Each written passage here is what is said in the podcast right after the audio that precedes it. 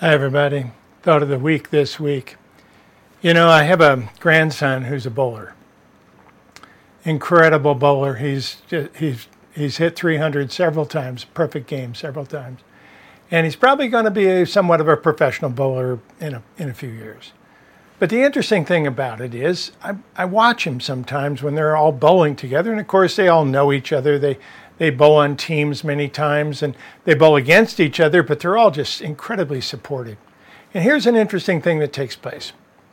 After anybody bowls, whether it's something really good, like a strike, or even if it's just kind of a, a disappointing bowl, many times they will come off and they'll give each other five, or they'll do a fist bump, or they'll do something of that nature to kind of encourage them along the way. It's really a fascinating thing. And what the group says about it is pretty simple. It started originally because when somebody hit something really good, everybody else wanted a piece of that energy, so they would touch them in some way. Let's do that this week.